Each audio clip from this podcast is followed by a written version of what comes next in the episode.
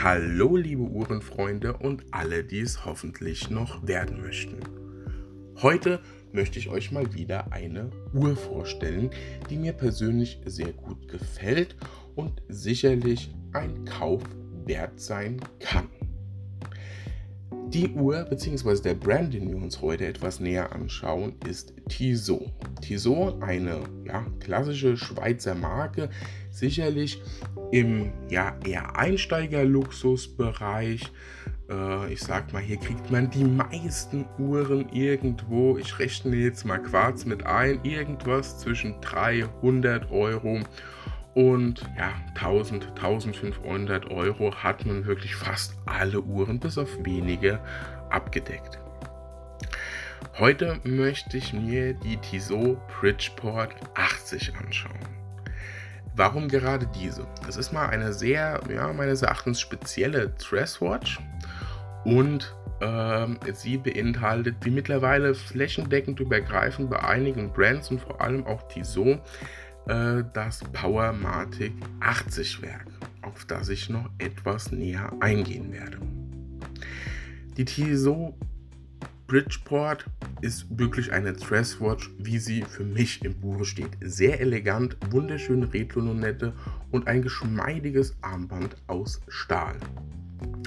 Zur Retro-Lunette und zur, zur Optik der Uhr muss man sicherlich sagen, ja, das Zimmerfernblatt äh, hat römische Zahlen, ist sehr, sehr klassisch gehalten, erinnert so ein bisschen so eine, ja, an eine Standuhr, würde ich fast sagen, aus, äh, ja, ich sag mal so, frühes oder ja, frühes 20., Ende des 19. Jahrhunderts, so könnte ich mir das ganz gut vorstellen, wenn ihr so eine Standuhr aus Holz mit so einem schönen runden großen Uhrenziffernblatt und vielleicht so einen Messingverschlag drumherum im Auge habt, der so ja mit äh, ja, jetzt würde ich sagen, gerillt ist.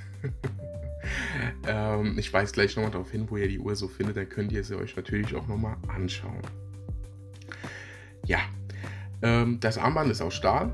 Es gibt die Uhr auch in der Damenausführung, ebenso in Bicolor. Auch hier Bicolor noch Gold. Äh, Bicolor, das heißt, hier ist der Trend der meisten Brands nicht direkt aufgegriffen, nur noch auf Rosé bzw. Rotgold zu gehen. Es gibt das Ganze in roséfarbene Lünette, der Rest Stahl sieht auch sehr elegant aus, schwarzem Ziffernblatt und am Lederarmband zu kaufen. Also für alle Dresswatch-Liebhaber unter euch und Freunde des Retro-Designs ist etwas mit dabei. Die Uhr trägt, über die ich mich gerade unterhalte, quasi die Referenznummer. Ich lese sie euch mal vor. T09 7407 110 3300 falls jemand direkt sich auf die Uhr beziehen möchte. Ansonsten, wenn ihr Tissot Bridgeport 80 eingebt bei Chrono24 in Google bei Tissot selbst, findet ihr sie recht schnell. Die Uhr gibt es für um die 500 Euro beim Juwelier, durchaus auch etwas darunter. Ich persönlich habe die Uhr vor, ja, ich würde sagen, so gut einem Jahr, eineinhalb Jahren als klassische Dresswatch erworben und habe sie neu für unter 500 Euro erhalten. Kleiner Tipp von mir, wie ich immer mal wieder erwähne, beim Juwelier eures Vertrauens sind meist zum Listenpreis noch 10, 15 Prozent, natürlich auch je nach Uhr und Modell Luft. Das heißt, es muss nicht ausschließlich im Netz gekauft werden. Gerade das Kauferlebnis bei einem guten Juwelier, die Beratung und der Ansprechpartner vor Ort macht doch einiges aus und finde ich extremst wichtig. Zurück zur Uhr. Die Uhr ist komplett aus Edelstahl, misst passend für eine etwas kleinere Dresswatch 40 mm im Durchmesser und baut nicht sonderlich hoch auf. Dennoch wirkt sie durch das besonders verarbeitete Ziffernblatt, die römischen Zahlen und die Retro-Lünette sehr präsent am Arm. Auch es sind viele Hochglanzteile, gerade auch ähm, was äh, das Armband betrifft, mit dabei. Nach meiner Meinung auch eine tolle Uhr für Frauen, die es etwas größer mögen oder Männer, die normalerweise eher so ab ja, 42 mm kaufen. Muss jeder für sich selbst entscheiden. Ich kaufe normalerweise eher durch meinen Armgelenkumfang eher größere, breitere Uhren. Also ich fühle mich eher so richtig ab ja, 43,5, 44, 45 wohl, kann die aber problemlos tragen. Jetzt für mich eines der wichtigsten Bestandteile verbaut ist das Powermatic 80 Werk.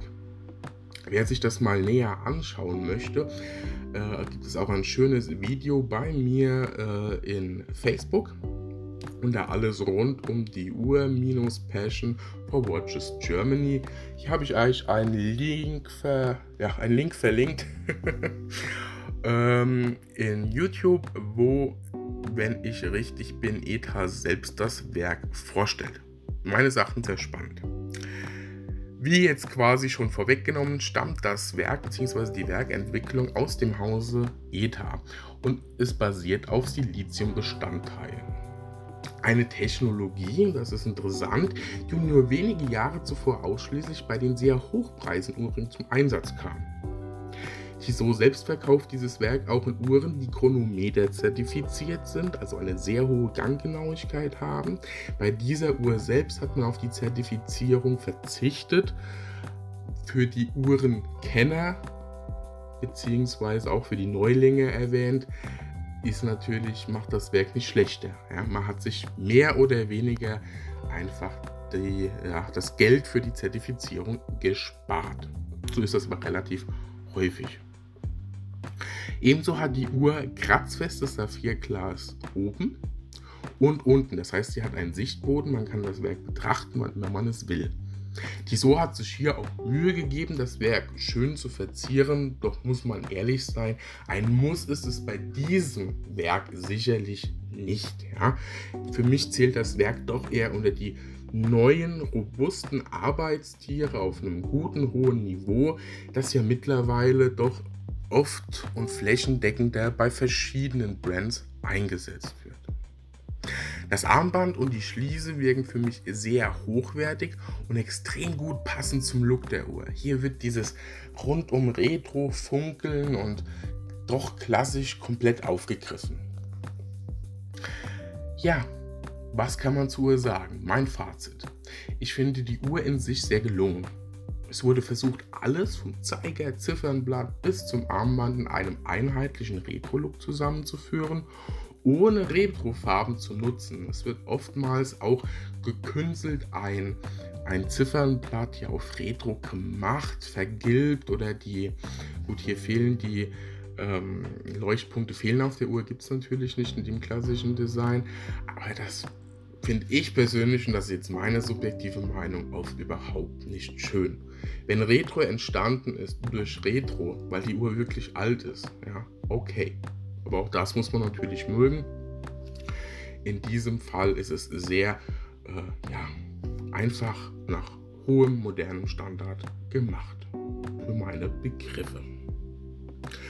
Das Powermatic-Werk ist ein tolles, sehr solides Werk und bietet gerade Einsteiger, die zum ersten Mal eine Automatikuhr kaufen und vielleicht vorher von Quarz kommen und gewohnt sind, da vielleicht alle zwei, drei Jahre mal die Batterie wechseln zu lassen, mit den 80 Stunden Gangreserven. Ja, da kommt auch der Name her, Powermatic 80.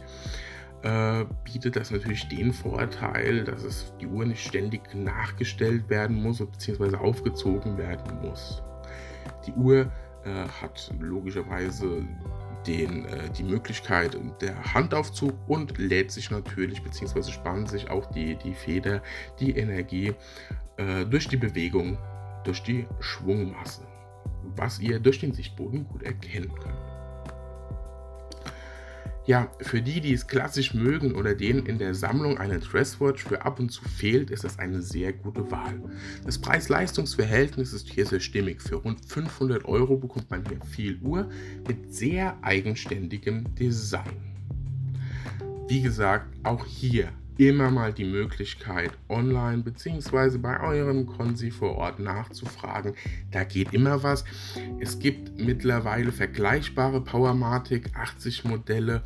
Ähm, ich meine die ganz Neuerscheinung beispielsweise von Tissot, die Tissot Gentleman, die ihr Ursprung sicherlich irgendwo bei der Marke mit dem großen X aus der Schweiz sucht, äh, ist das gleiche Werk verbaut. Ähm, das schaut euch einfach mal an. Vielleicht mache ich dazu auch noch mal ein Review.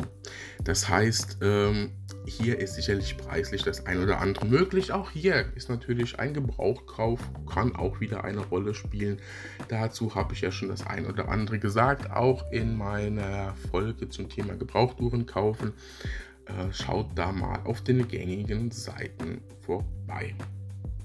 Ja, ich hoffe, ich konnte euch durch das Review mal eine weitere Möglichkeit, vielleicht eine etwas günstigere Möglichkeit zeigen, eine gute, solide Dresswatch zu bekommen, die in Design und Technik meines Erachtens echt alles bedient, was eine Dresswatch und eine ja, optische Retro-Uhr so braucht.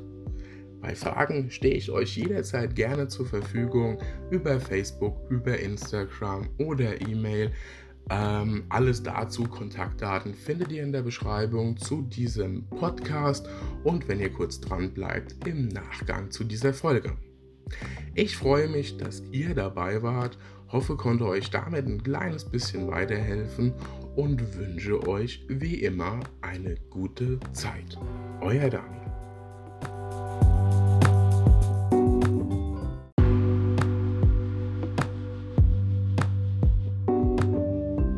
Hallo, da bin ich nochmal. Dir hat mein Podcast gefallen? Dann würde ich mich freuen, wenn du ihn mit deinen Freunden und deinen Hobbygefährten teilst. Du hast Fragen, Wünsche oder Lust auf mehr Content zu Uhren? Dann folge mir gerne in Instagram unter at Passion for Watches Germany und oder in Facebook unter Alles rund um die Uhr. Passion for Watches Germany. Vielen Dank.